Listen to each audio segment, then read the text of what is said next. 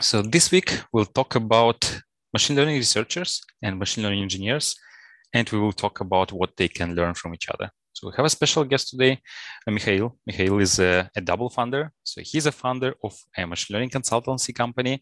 This company helps with solving tough business problems. He's also a founder on, of Confetti, Confetti AI, AI, which is an educational platform uh, for learning data science and machine learning. Before that, Mihail was uh, worked as a senior machine learning scientist at Amazon Alexa. So welcome. Thank you, thank you. It's really great to be here. I'm a huge fan of the your work, Alexey, and also of the Data Talks Club. So really happy to be here. Yeah, thanks for, for your words. So before we go into our main topic of uh, machine learning researchers and machine learning engineers, let's start with your background. So can you tell us uh, a few words about your career so far? Sure, sure, sure. So I've been in machine learning about close to a decade now. And my entry point into machine learning was more from the academic standpoint. So I studied computer science and AI at Stanford.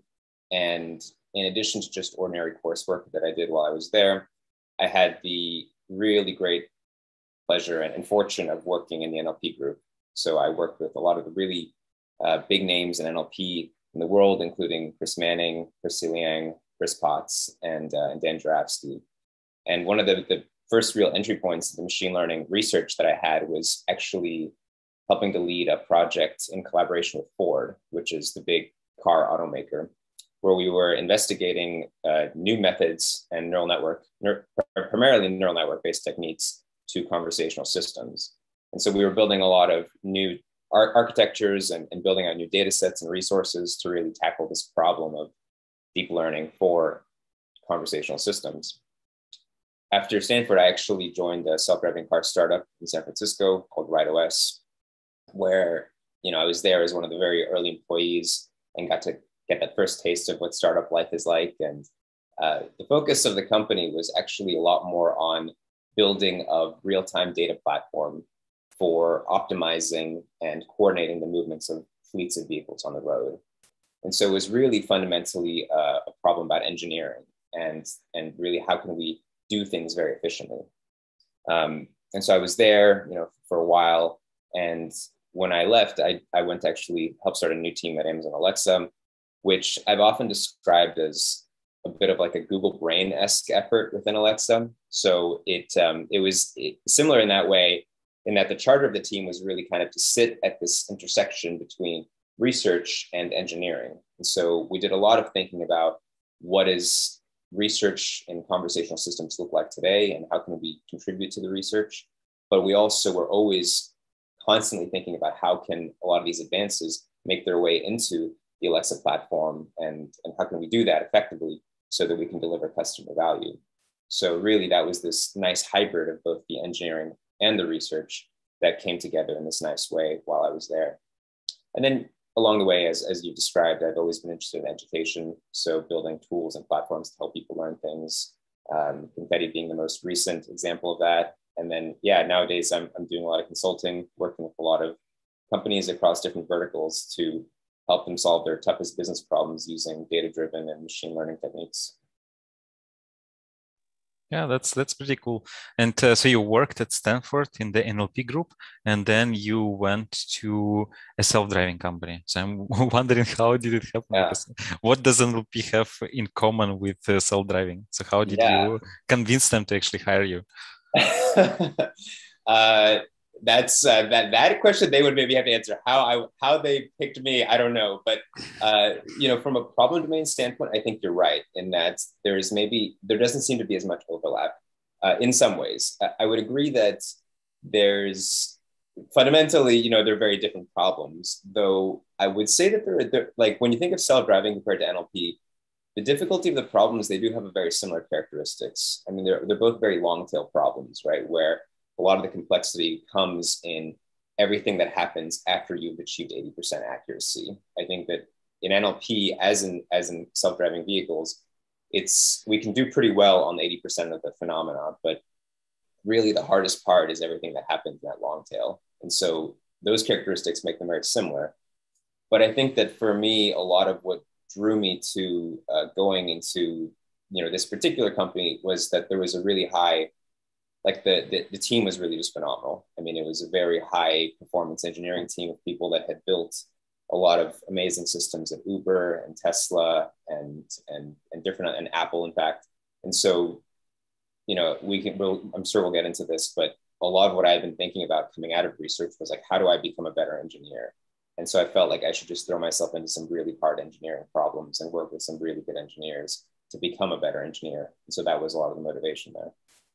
Was it your biggest problem uh, when you were transitioning from uh, academia world to uh, you know industry world, uh, like this engineering aspect, or was it something? Else? Yeah, that's, that's right. That's right. So I think that when I was at Stanford, we were we were solving a lot of interesting problems, and I think we did do a lot of interesting research. Um, you know that I'm, that I'm really happy with, but a lot of the times when I was working on things, I felt that my engineering chops were maybe at the not the level where I felt I was doing things as effectively or as efficiently as I could. And so there was an element of, you know, like you're you're doing things and, and you're building things, but maybe at times I felt like even as I was setting up some infrastructure, I was kind of fumbling through it a little bit. And that felt it, it's it's not just that you know maybe the code wasn't the cleanest, which research code, code tends not to be the cleanest. I mean, it's not known to be the cleanest, and you know that's maybe not appealing from an aesthetic standpoint. I think that the bigger problem for me was that i was i'm, I'm a very relentless optimizer with time. I like to do things very efficiently and effectively. And when you're when you see that like there's maybe deficiencies in how you're doing something i thought okay i need to i need to spend the time to really build out that foundation and get better in those engineering things and start to ask yourself these questions about okay how do i go from a proof of concept model or something to something that can interact with you know tens of thousands hundreds of thousands of people in a scalable way. And that's something that you don't really get to see in research uh, too often because that's not really the problems that researchers think about. And so i think you know making that transition going from a very research minded way of thinking about things to now hey build something that works and is robust uh, is was really one of the bigger challenges. Mm-hmm. and you you mentioned you were setting some infra as a researcher. I think that's uh, uh, quite uncommon for researcher to set up infra to begin with, right? So that's yeah. already uh, something. I think that's right. Yeah. I mean, you know, when I say infra, it's it's probably not infra in the most robust sense. I meant even just mm-hmm. like standing up web services, and mm-hmm. you know, if you're setting up an annotation task and you have to interface with Amazon Mechanical Turk, or you have to, you know, do any of these things. Uh, we were collecting audio data, and so being able to stream audio data over the web was difficult at times. And so, you know, eventually got done and, and, and it worked, but it was, it was not the cleanest and prettiest when it did work. And, and so, so I thought there's gotta be a better way than this. Mm. Yeah. So basically you worked first as a researcher, then right. you worked more as an engineer in the self-driving uh, startup, and okay. then you joined uh, Amazon uh, to work in a hybrid mode, right? So your your official position was uh, ML researcher, right? Yeah, it was it was a scientist by title, scientist, but it yeah. was scientists at Amazon can mean a lot of things. I mean, there's there's scientists that really focus primarily on engineering, and there's scientists that are literally just researchers. And the way my role was set up is there was a lot of flexibility in the stuff that I was working on, especially because it was a new team. I mean, it was literally just my manager and I started. So I got to almost actually by necessity, I had to do a lot more engineering because when we started, there was just two of us. By the time I left, there was maybe 20 or so people in the team. So a lot of the engineering and setting up of infrastructure and setting up the code bases and all these things kind of fell on me by default. Um, I mean, which I liked. I, I did actually like doing those things. I mean, because of my prior experience in engineering, I thought, well, this is super fun anyway. I mean, research is fun, but this is also fun. Um, and so fundamentally, I ended up doing a lot of both. I wrote a lot of papers, but I also built systems that ended up found their way into the Alexa platform. Yeah, that's pretty cool. So you basically you managed to look at uh, both uh, to be in the both uh, worlds. So you you saw how it's things are done from the researcher's point of view and how things are done from engineering point of view. And then at Amazon, you were doing both, right? That's right. That's right. Yeah. And uh, maybe you can tell us um, what actually machine learning researchers do. So what kind of problems do they solve, and yeah. what uh, what do they use for solving these problems? Absolutely. Yes, so machine learning researchers tend to focus a lot more on open ended problems. And these are open ended problems from the scientific standpoint. So there's a way of thinking about things where you don't really know if something is going to work, right? Researchers tend to be very hypothesis driven. They will look at something and say, all right, how can I improve this through some modeling advancement or some architectural change or something?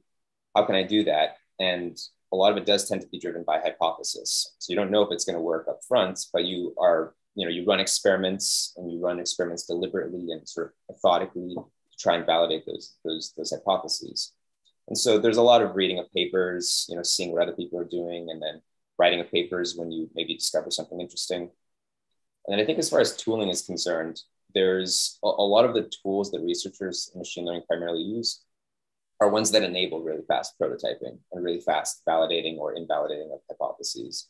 So a lot of the usual suspects come up, things like Jupyter Hub notebooks, they come up a lot. And then tools like and platforms like weights and biases, you know, things that allow you to keep a very detailed experimental log that allows you to invalidate or, or, or confirm your hypotheses. Can you think of an example of such a hypothesis? Like what could it be? An open-ended yeah. and scientific uh, yeah, absolutely. So, so a lot of um, you know the nature of machine learning research today is it's a lot about benchmarks, right? There's the like benchmark data sets and something where you know you uh, there's leaderboards in some cases, but you know so those are like formal leaderboards that come up, but really there's some community agreed upon data set that people are trying to improve. Like ImageNet, right? Yeah, like ImageNet is a good one for, for computer vision, but you know you can think of like SQuAD in the case of, of question answering for NLP. Uh, and there's like so many. I mean, the, but that's really how machine learning research has evolved is centering around these different benchmarks um, because it's a way of standardizing and making sure that everyone's talking the same language in some sense. And, uh, and you can imagine that when you're trying to improve the performance on these, these data sets, sometimes even just by really, really small amounts, you might say, okay, this existing architecture uses, you know, this one particular, um, you know, this model uses one particular kind of architecture. What if I use a special kind of cross attention between maybe the encoder and the decoder of something? And does that allow you to maybe propagate some information from the encoder to the decoder so that then downstream you have uh, an increase in performance? And so you might, you know, try that. You might build your model in such a way that you try and capture some of that signal and then see if it works. I mean, it's a lot of this kind of thinking through uh, about these different architectures. So if it works, you publish a paper, and if it doesn't, what happens then?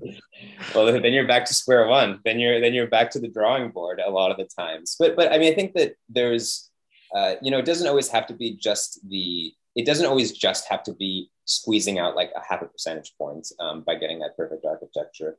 There was there's some papers that I've written in the past um, where we were just showing that you can use really simple things to do maybe comparably well as much more difficult architectures. And so there's even a line of work that's about how do I reduce the complexity of something without giving up on, you know, without giving up on performance. And that can be reducing complexity in terms of the architecture or reducing complexity in terms of the model size or anything like that. Um, but yeah, fundamentally, if you if you can squeeze out percentage points of, of improvements and you write a good story, that ends up being a paper most of the time. Yeah. How do you need to uh, like where do these uh, open-ended questions come from? So do you have to come up with uh, them yourself? Does your professor tell you about them? Or you work with uh, i don't know companies uh, from the industry? Um, how, how do you come up with these problems?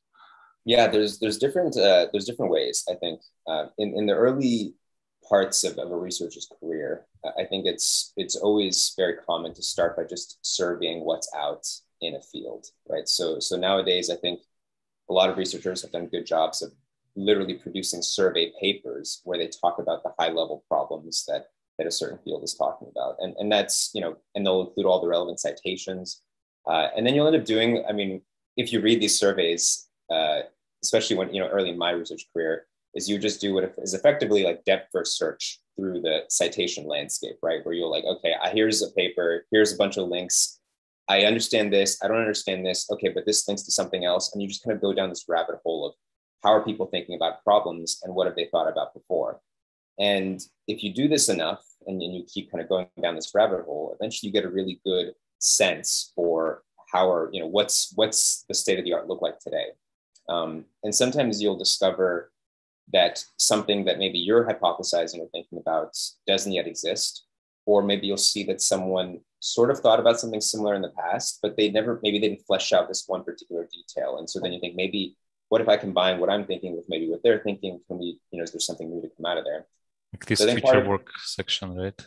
Yeah, exactly. Future works. A lot of the times, I think that's one fantastic aspect of research is if you go right down to the, you know, typically the end of a paper, they'll have the conclusion and they'll have like three or four open questions. Where they'll say like, "Hey, we did really awesome work, but there's like a few things we're not so sure about. So maybe you guys can like think about this in the future." And and so then that's actually a good place to find motivation as well.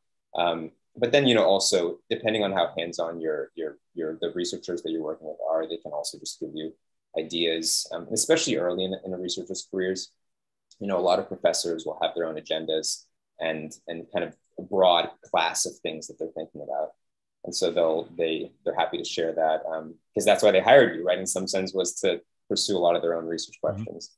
Yeah. So basically, you're there on your own, right? So maybe there are some tips coming from your supervisor, okay. from the professor, Absolutely. but you're doing this breadth first research yourself, right? You're reading these papers, you're trying to have a picture in your mind. What is the state of the art, right? So it's all on you.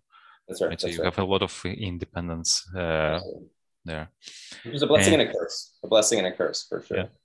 Okay, and uh, so you did this for some time, and then you joined this uh, startup, uh, self-driving startup and you worked as an engineer. So what do machine learning engineers do? What kind of problems do they solve and what do you do? What do they use for that?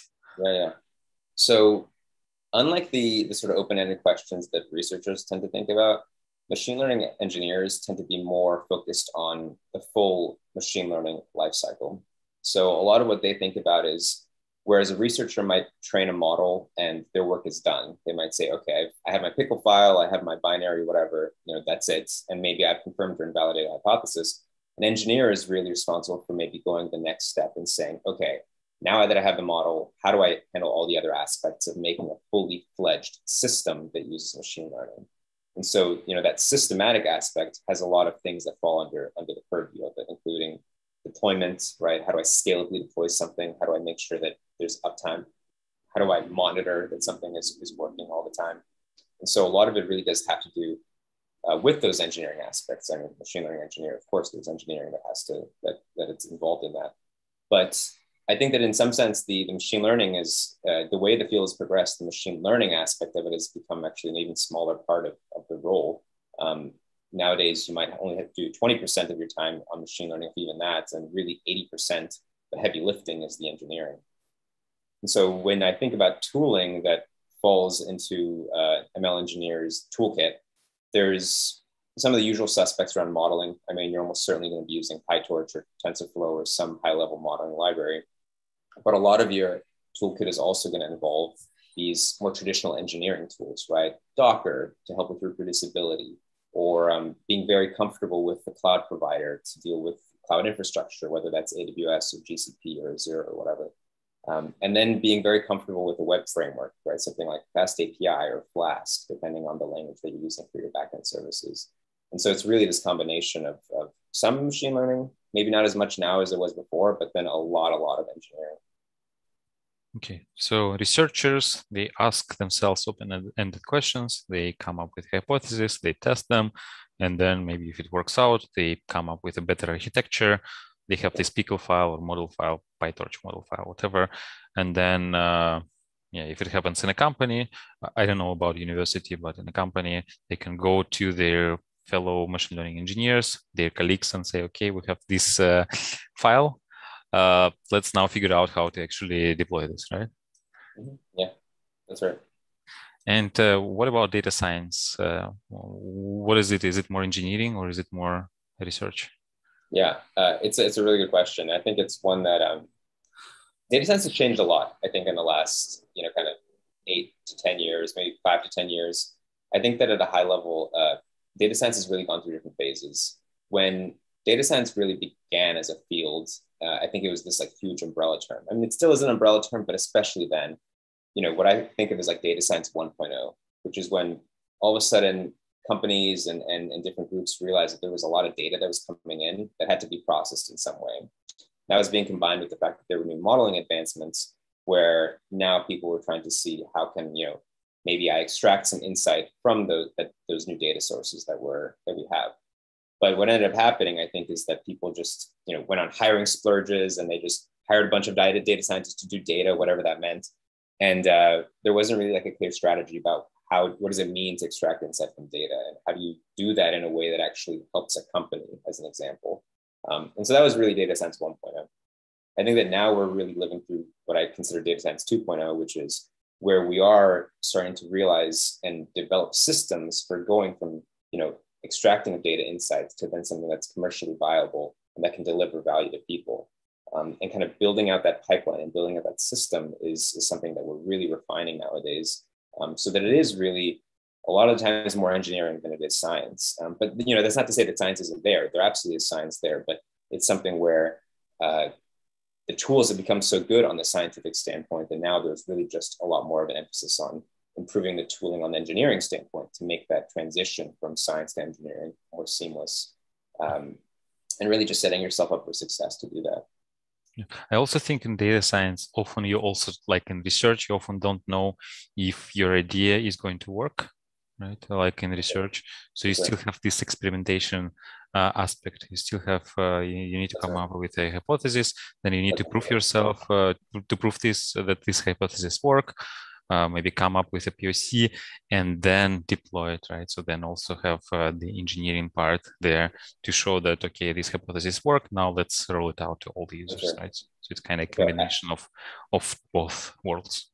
Yeah, I think that uh, I don't think there's a single data science or machine learning team out there, even if they're doing something that doesn't seem like it's very novel from a research standpoint, that doesn't have some experimentation. Like just the nature of doing data driven and machine learning work is such that even if you're just reproducing a paper, you have to run experiments. You're going to have to you know deal with issues of reproducibility, building proof of concepts. You know, oh, they say one thing on the paper, I'm not seeing the same results here. I mean, you know, there's always this disconnect that happens there, and so you're absolutely right. I think that data science just anywhere regardless of the level of sophistication in an organization, will involve some level of science. Mm-hmm. So, what do you think machine learning engineers and researchers can learn from each other? It's the core. That's the core of the talk. Yes. I, yeah, I think I think it's a I think it's a really it's a, it's a very interesting question, honestly, because I've I've worn a lot of different hats in in my career, and depending on the room that I'm in and that I've been in, you deal with like people that think very, very differently.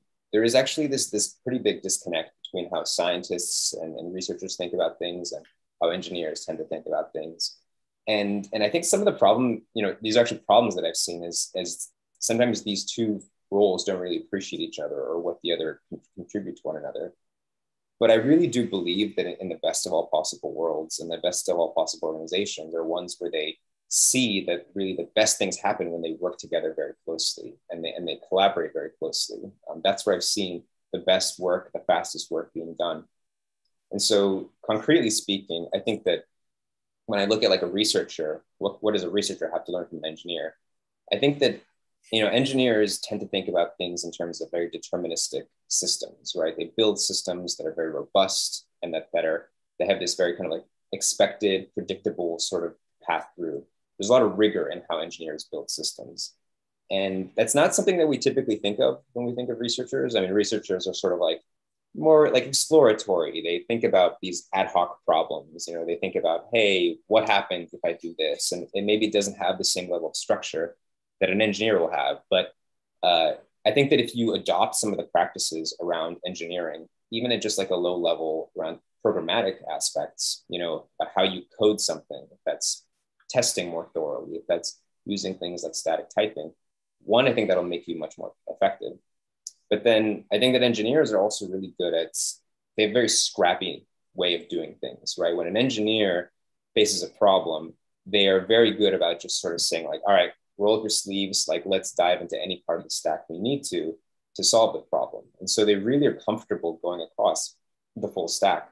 Whereas researchers, a lot of researchers that I've worked with in the past, they sometimes have this mentality of, well, you know, certain problems are beneath me. And that maybe, like, I really just think about science. I really just think about research. I don't really think about, you know, how I, I don't want to think about how to spin up an EC2 instance or something like that. That's just not something they concern themselves with or even or, or want to concern themselves with.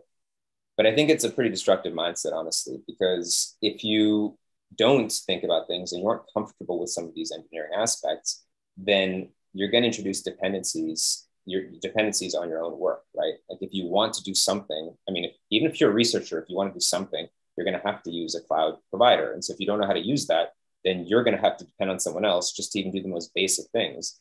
And that's just something, you know, that'll slow you down. I don't think that's the best way to do things. And so I think adopting some of that scrappiness is really useful for researchers. And then I think on the the other, like the, the, the counter side, I think that researchers have a lot of things they can offer to engineers as well. I think that researchers are really good at handling uncertainty um, and really dealing with, with situations of uncertainty. This is something that happens in machine learning all the time, right? I mean, we talk about uncertainty in hypothesis driven research, but even for any company that's doing any machine learning, there's a whole lot of uncertainty that, that building machine learning model introduces. Like, will it work? Will it work as good as I think it will? I don't know it's hard to say. But, uh, but researchers are incredibly comfortable with that way of thinking about things because that's all they do is they think about things in, in kind of probabilities, right? Like there's some chance this works and some chance that doesn't work. But engineers, especially ones that are classically trained, are maybe not super comfortable with that, you know, that level of uncertainty in their work. They really want if then, like that kind of strict, you know, if then sort of relationship. Um, because it, it makes sense, right? I mean, if you've written, if you deal with engineered systems, you've never asked yourself, will I be able to query my database or will I be able to write to my database? I mean, you just expect these things will happen. Uh, so I think researchers can certainly, you know, engineers can adopt some of that uncertainty driven way of thinking. And, and then I do also think there's researchers tend to be better running experiments than engineers do. I've definitely worked with engineers in the past where, you know, they'll build something and they'll sort of run some experiments, or maybe they'll they'll conclude that maybe a model isn't as good as they think it is. And really, it's just because they're coming to those conclusions because they haven't maybe been as deliberate about hyperparameter tuning or refining, you know, some aspect of the model, which researchers are super good about doing that. I mean, they, you know, maintain very clear experimental logs. They'll make sure that when when I say that this hypothesis doesn't work, like you can be pretty certain that there's confidence intervals. You know, we've calculated p-values, all these things. Uh, so researchers are just really good about being rigorous in those aspects of, of machine learning work. Yeah, I remember when I was going from being a software engineer to being a data scientist, I really struggled with uh, maintaining this experimentation log. I had such a mess and it was just too difficult to find out what's going on. Yeah, so, yeah. so you said that uh, what researchers can learn from engineers is uh, for structuring your projects also mm-hmm. including code like uh, have some structure there and not uh, um, like it will help you have less mess in your in your code. Then uh, be comfortable with uh, stepping outside of your comfort zone comfort zone. So you uh, uh, you don't say okay i don't know how to do this. You can just try different things. And this yeah. way you don't depend on the others. You don't wait till somebody comes up uh, comes to you and helps you to press this uh, create instance button on AWS, right? Right. right. right. That's uh, that's two things that uh, they can learn. Yeah. Um, and then what engineers can learn from researchers is how to handle uncertainty, uncertainty, how to be comfortable with yeah. uncertainty. Um, so it's not always if then, right? It's not always a set of strict rules.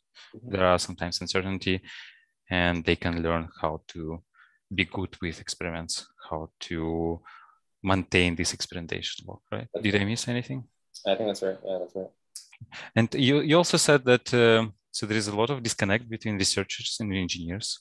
And yeah. I imagine that especially if you're at university, you don't always have industry partners. Yeah. And uh, it's also very like you're you're working independently you uh, you have like 100 uh, papers you're doing this breadth search breadth search there right? So you're kind of you start living in your bubble right? And uh, you, you, don't necessarily have this connection with the real world like how things are done yeah, uh, in the industry.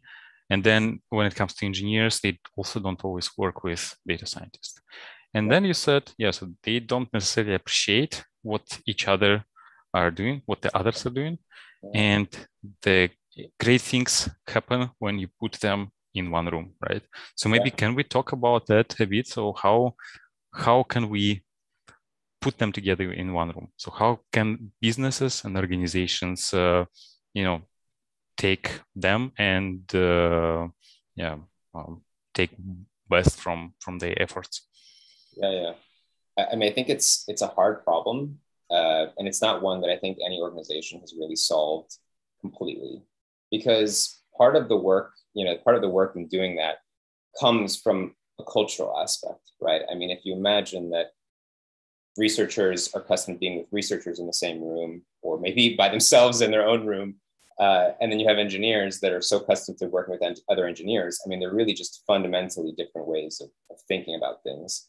And I do think that there's a certain aspect where leaders that oversee these kinds of hybrid organizations do have to make an effort to to encourage you know this cross pollination, right? And making sure that that people do understand that there is value that that comes from each of the other organizations. I mean, I I've definitely been in teams and, and work with teams where where there really is like almost I wouldn't say like strong resentment, but there is like a resentment where like, oh, an engineer talking about like a data scientist or a data scientist talking about an engineer, and they're just like, oh, like what what are they even doing? Like I don't they don't really know what they're talking about, or you know, they're all they do is that you know they don't even like write good code, and you know, so there's really that that kind of level of uh, that those types of attitudes sometimes. I mean, they're not always that toxic, but but you know, at a more kind of lower level, sometimes they're just yeah, I don't really get what they do, and I don't know how they do it.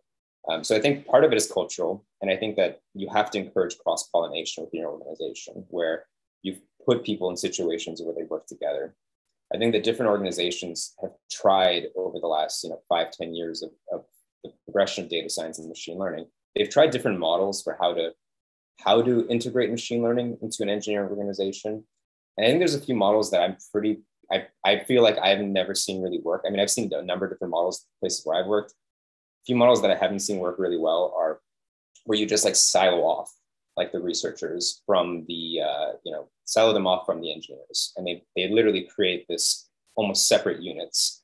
And, and you know, you, you kind of think, all right, well, maybe they're doing this because in a lot of places, having the strict lines make it clear what the responsibilities are, and that's great. But I think that in practice, what that ends up doing is you get this like throw the model over the wall kind of approach, right? Where you have a researcher that builds something and they, they you know, they built it and they're like, hey, engineer, go go handle this. Engineer gets the model, they write some inference code on top of the model, they deploy it. Model isn't doing well someone starts yelling at the engineer. The engineer says, "Oh well, I I didn't I don't know what's going on here. I don't even know what the model is doing."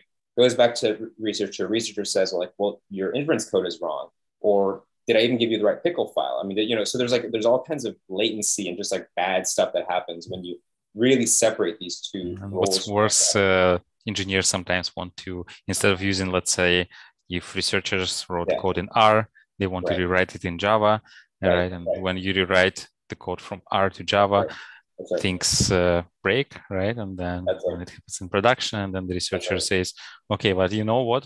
Like this piece of R code is actually I have no idea what your Java code is doing, Right, but right. it seems like maybe this part is not correct, right? And then the research, Yeah, yeah. the engineers think, okay, like, what is that even that? Like, why do you use this funny language? all all true. I, I've, I've I've seen these things happen. I've I mean honestly, some of the funny stuff I've seen is I remember being in like a debugging session where where literally we were trying to we were taking like the we were hashing model files to make sure that we were passing the right model file, you know, from one place to the next. And so you're literally looking at like the byte representations of something to make sure that there wasn't that somebody had maybe used an earlier version of a model or something. And so, uh, you know, even funnier stuff like that. But um, yeah, so I think that you know this kind of siloed off approach is really bad. I mean, because it, it reinforces the the exact disconnects that tend to happen. I think that the far better approach that I've seen in organizations is one where they are, you know, especially from a business standpoint, when they do are just like embedded right next to each other, where you have engineers and researchers working together hand in hand. Uh, I think that you know, so literally like this is typically in the context of like a product. You'll have the scientist and the researcher literally in the same room uh, or in the same kind of office space working on things. And so you can imagine that introduces a lot of speed. I mean, there's not as much of a communication latency. There's also a lot more of a, uh, you know, there's diffusion of knowledge where all of a sudden researchers are seeing what does it mean to actually put something into production? What are the things that engineers are doing? And vice versa, the engineers are saying, oh, you know, they're getting more insight into what the model is doing. And so you really, this like hand in hand kind of collaboration is great. I've honestly seen, you know, in the extreme case, I've even seen organizations where even the researchers have on-call rotations. So, so you know, on-call being something that engineers hate. I mean, like no one really likes it in some sense, but you know, you can imagine uh, a researcher who's like so accustomed to working on papers getting a call at 3 a.m. in the morning because the service is down. They probably are developing a, a, good appreciation for like what engineers have to go through if they're if they're you know sleepy eyed trying to debug a model that that is now down and someone's complaining and blah blah part of the world. You know, uh, that's a little extreme, but but I've, I've seen it happen, and, and it's maybe not the craziest thing in the world. Yeah, I do agree that uh, the approach with different teams works a lot uh, uh, worse than uh, embedded approach when yeah. it's one team. Sure. What I also saw is uh, if you have an embedded team, you still have tasks that are done by researcher, tasks that are done by the engineers, and they kind of still form these, uh, you know, little silos in the mm-hmm. team. Uh, does that happen uh, usually, and how to actually make them work uh, together? Yeah, yeah. I mean, I, I think I think it can happen. Uh, and I think it really is a function of sometimes it's a function of like the leadership as well there, right? I mean, how much are the people that are either the product managers or, or the, the technical managers that are making sure that, that there is active collaboration going on?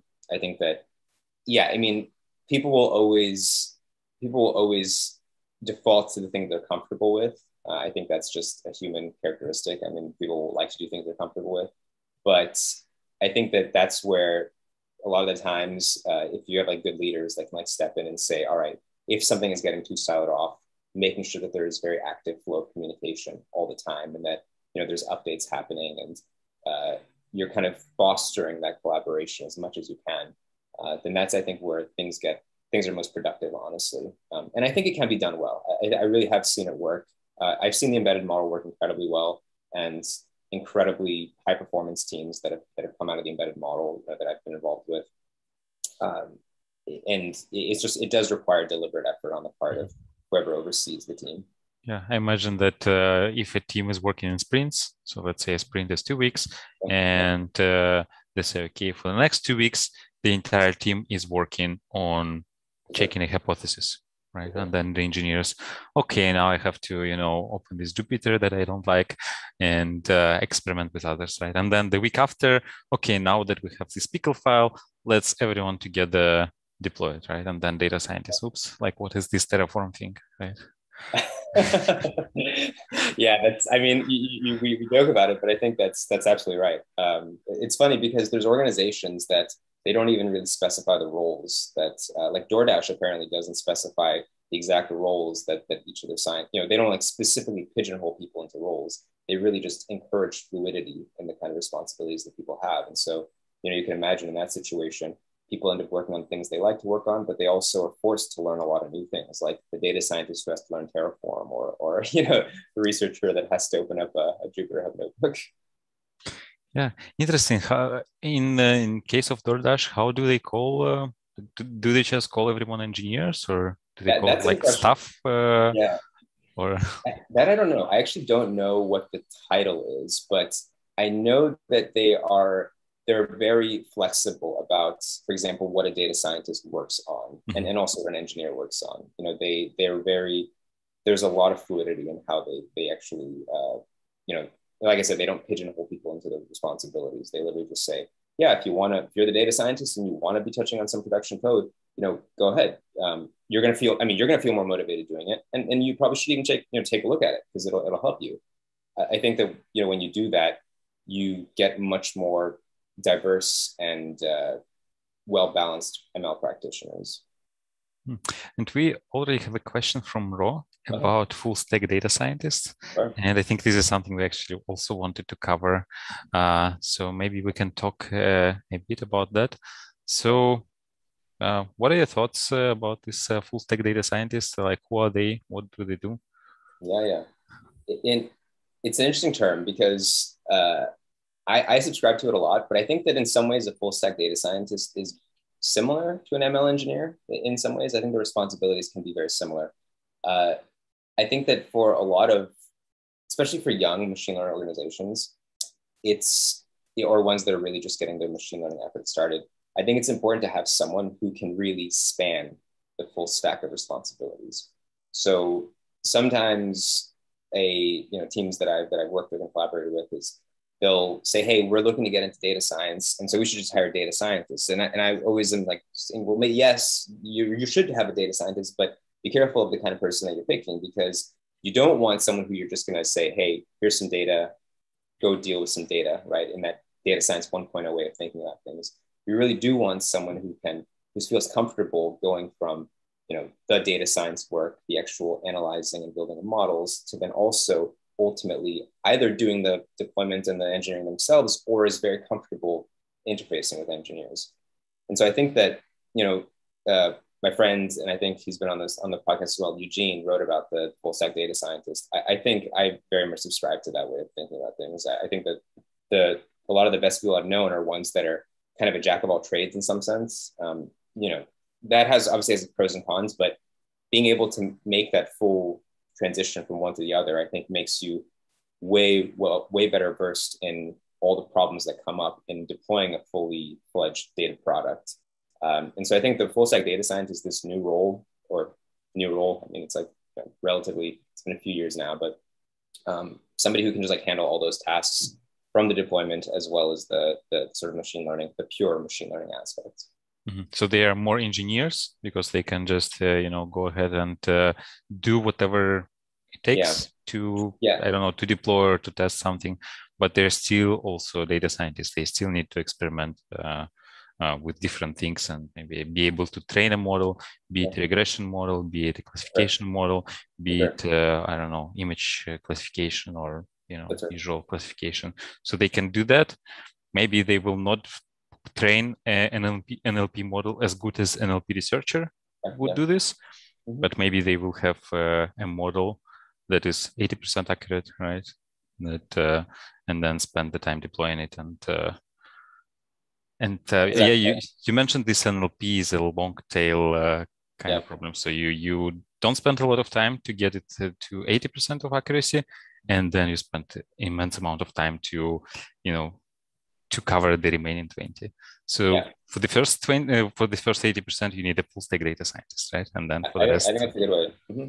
and honestly i think there's a lot of business problems where you maybe don't even need the full 100% uh, a lot of products that i've seen people work on is ones where they they build assistive AI technology, right? They build assistive data science technology, ones where they anticipate that we're never going to get 100%. So if we can at least handle 90% really well, then we can always find some smart way of doing a human in the loop type of thing where we can defer the stuff that we're not as confident about uh, in a good way. And so you're absolutely right. I think that for actually, you know, I would go as far as to say for a lot of business use cases, you don't even need 99.9, you know, exact state of the art. You need maybe 90%, but then something robust around it to, to make it better. And, and that really does take you most of the way there. Yeah, right. So if um, a machine learning uh, researchers are, is listening to this conversation, would you give them any advice to improve uh, their engineering skills? Yeah, yeah. I think that uh, absolutely. And I think that I, I always encourage diffusion. I mean, you know, I've I've gone from one to the other and and and back in some sense. Like I've gone both directions, and uh, I've always felt that when I came back, I was I just was so much more competent at a lot of things. Um, you know, even like I said, when I came back to Amazon and was more of this machine learning engineer role, I just felt so much more productive at, at what I was doing, so much faster about iterating on ideas, even from a research standpoint. So I do think that researchers should be deliberate about learning to engineer systems well. Uh, I think they should take the time to build out those engineering fundamentals.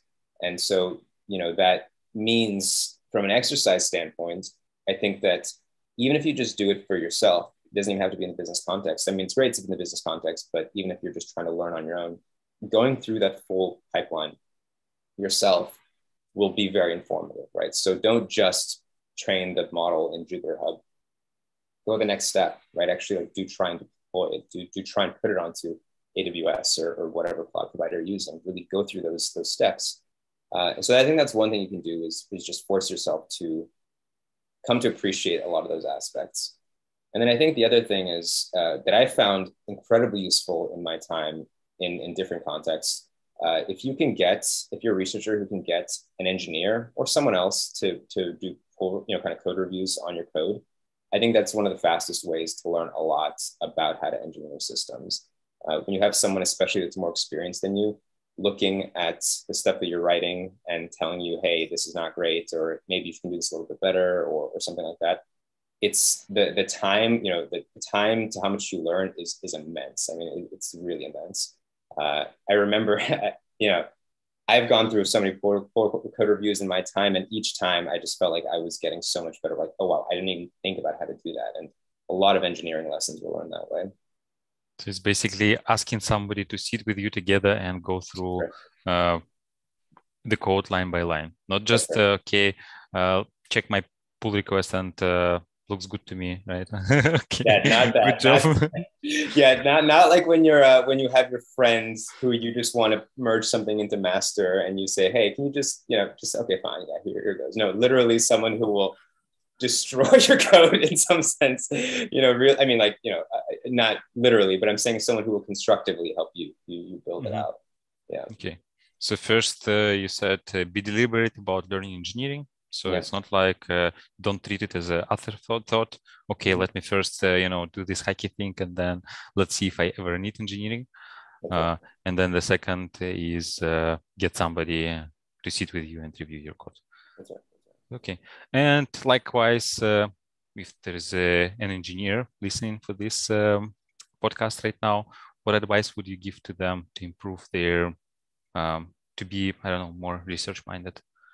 Yeah, yeah, I think that part of the, the building of the empathy there also comes down to understanding how researchers think. So I think that for engineers, if you can take the time to even just you know read some papers and start to see how researchers think about problems, you'll immediately start seeing what you know what is like a research responsibility really involve. I mean, how do how do researchers think about problems and how do they think about approaches to problems? And even if you just understand the structure of a paper, you can see why experiments are done in certain ways and what does it mean to really very deliberately and, and methodically run an experiment to validate a hypothesis, right? And that's something that engineers that have never read a paper don't really understand. Like, what, what does it even mean to really do research? Um, I think papers are a fantastic way to do that. And then I think if you really want to go the next step to really understand how, you know, how to run and how to build, uh, how to do good research and how to be more research minded is if you do go through the exercise of trying to try to improve on the state of the art of something, right? I mean, even if unsuccessfully, if you take a state of the art model and you say, well, I'm going to try and improve this a little bit better, going through that exercise of trying to add something new to the architecture or, or you know, uh, or try X, Y, or Z thing. And, you know, not, it's not just about adding the modeling aspect, but then going through the, the process of like setting up your system so you can run experiments and then keeping track of those experiments and going back and saying, well, maybe this didn't work. How can I do something else? Going through, I think that exercise, you know, in the same way that for researchers doing the engineering exercise will teach you a lot. I think going through the research exercise will will also teach you a lot about uncertainty in work and uh, you know how you can do things in a way we keep track of things very well and and and iterate on things constructively. And by improving state of the art, uh, I don't think you mean like going there and beating the you know first position in ImageNet, uh, improving yeah, I mean, accuracy. That would be great. I mean, if, if you can do that, then more power to you. Um, uh, but yeah, I mean, I think like just just trying to get to the point where you're even just taking a state of the art system and even like fiddling with it a little bit, right? To see what does it mean? Like, how hard is this really? If I took something off of the Transformers library or something, which is supposed to be state of the art. I mean, first, can I reproduce the state of the art? And two, what happens if I start like adding a, thing here and there? I mean, great. If you, if you can build, the, you know, if you can train state of the art systems, and that's fantastic, then, then you maybe have another job waiting for you somewhere else, you know, DeepMind or whatever. But uh, but you know, even just trying to pull it and see what does it mean to have a state of the art system is, is also informative. And it probably maybe doesn't have to be state of the art worldwide. It can be just the state of uh, uh, within your company, right? So the, there is maybe a, a, model, I don't know, a recommender system or some classification.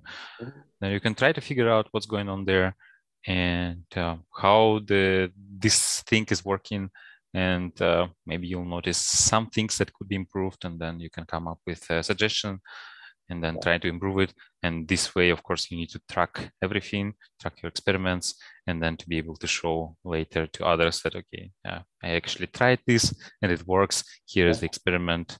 Let's now integrate this into our into our system. Let's improve it right? That's right. That's right. That's absolutely right. Yeah. and your first point was about reading papers.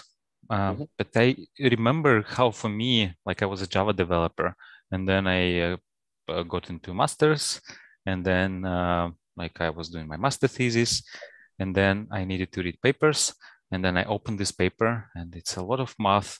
The language is so boring, like it puts me to sleep, because uh, academics like to. That was my impression. I don't know if it's true, but sometimes they're written in a language that make it sound more complex than it, it, it should be right so how do you actually go about reading these papers when uh, you know half of the symbols on the paper you don't understand. So maybe you recognize sigma for uh, you know for some but for others uh, yeah. So how do you do that?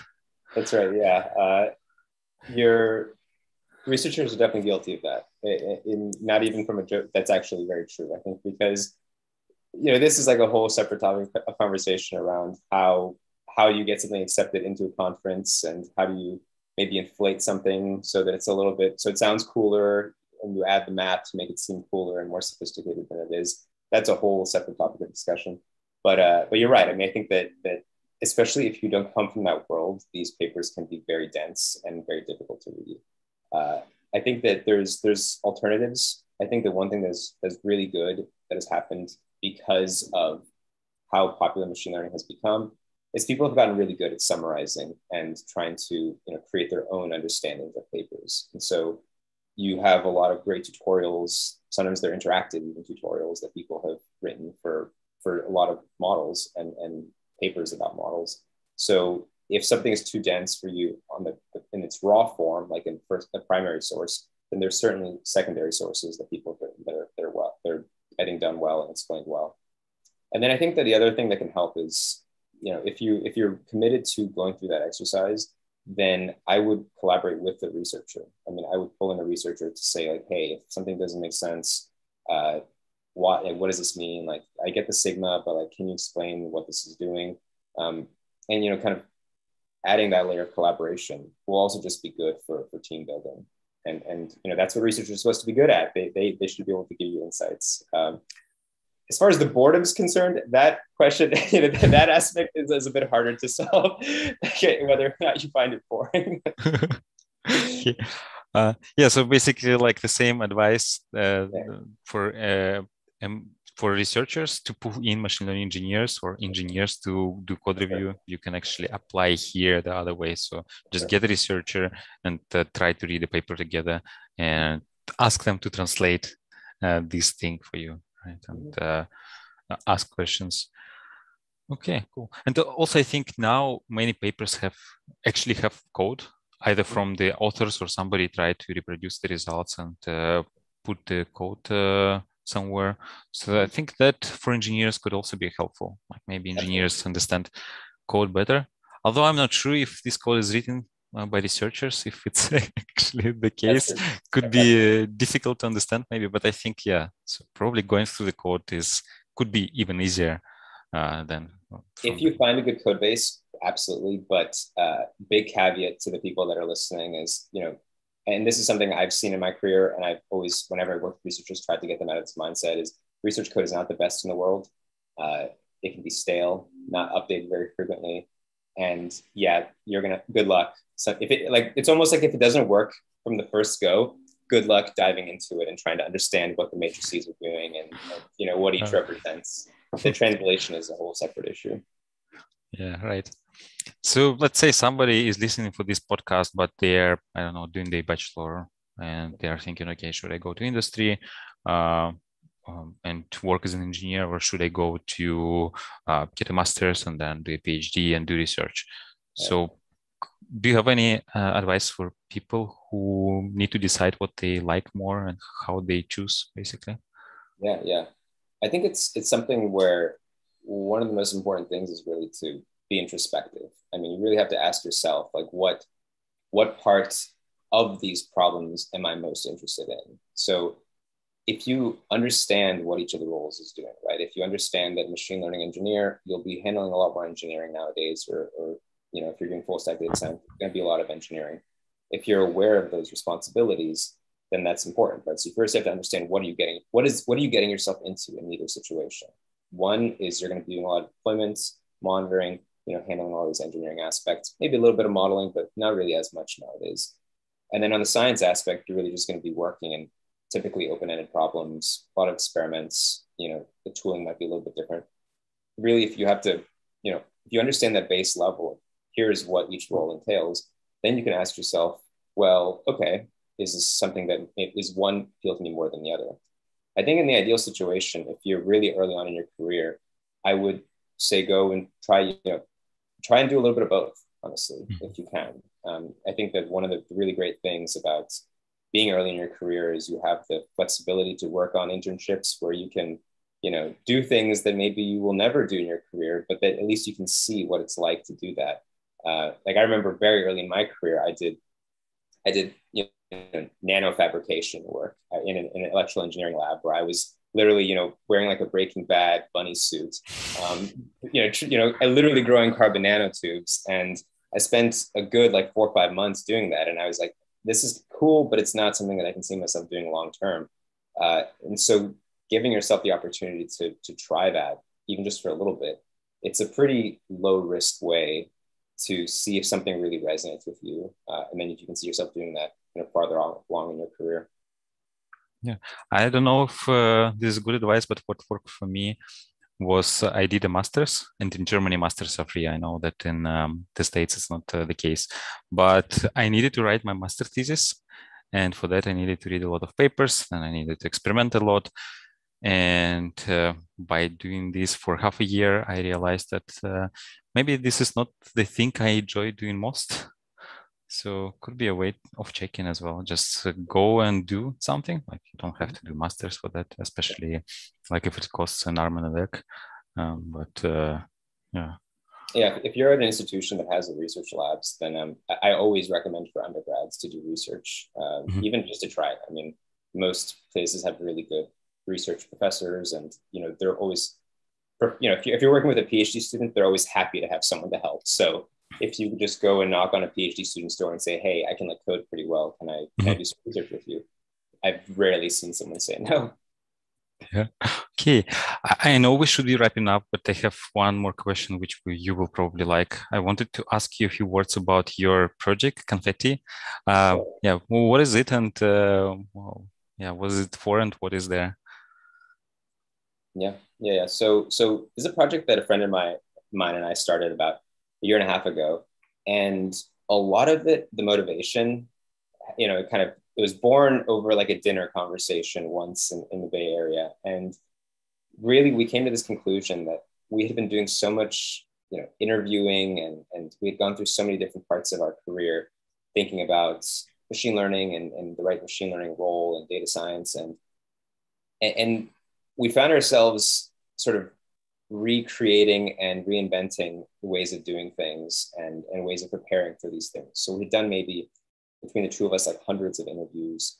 And every time we found ourselves like kind of patching together different resources to understand how do I prepare for this? What's what are the kind of questions that are going to be asked? And so when it comes to data science and machine learning roles, there's really not as easy of a way. You know, it's not like the uh, that you know there's not as standardized of a process for preparing for these roles and, and not just from the interview standpoint. I mean, I think the interview standpoint is really important, and that's something that people, you know, there's not good tools to do that. But then even just from your career standpoint, right? We talked about earlier in the conversation about data science 1.0 to data science 2.0. I mean, I saw that transition in the course of my career about how the, the, the role evolved. And so Confetti was really our uh, kind of, it's like a tool that we built to really kind of scratch our own itch and say, well, if I were starting today, what would I want someone to tell me about not only how I get a job in these fields, but what I should be thinking about going into a career in this field. And how do I, you know, dispel and share that knowledge with other people um, so that others don't make you know so others can learn from my mistakes which i've made more than more than my fair share of and so confetti was really this this this platform that we built to try and codify a lot of these best practices that we have learned over the course of our time around how do i prepare to be a machine learning engineer? How do i prepare to be a data engineer? What are the kinds of things i should be thinking about? What are the kind of resources i should be thinking about and, and, and using to learn?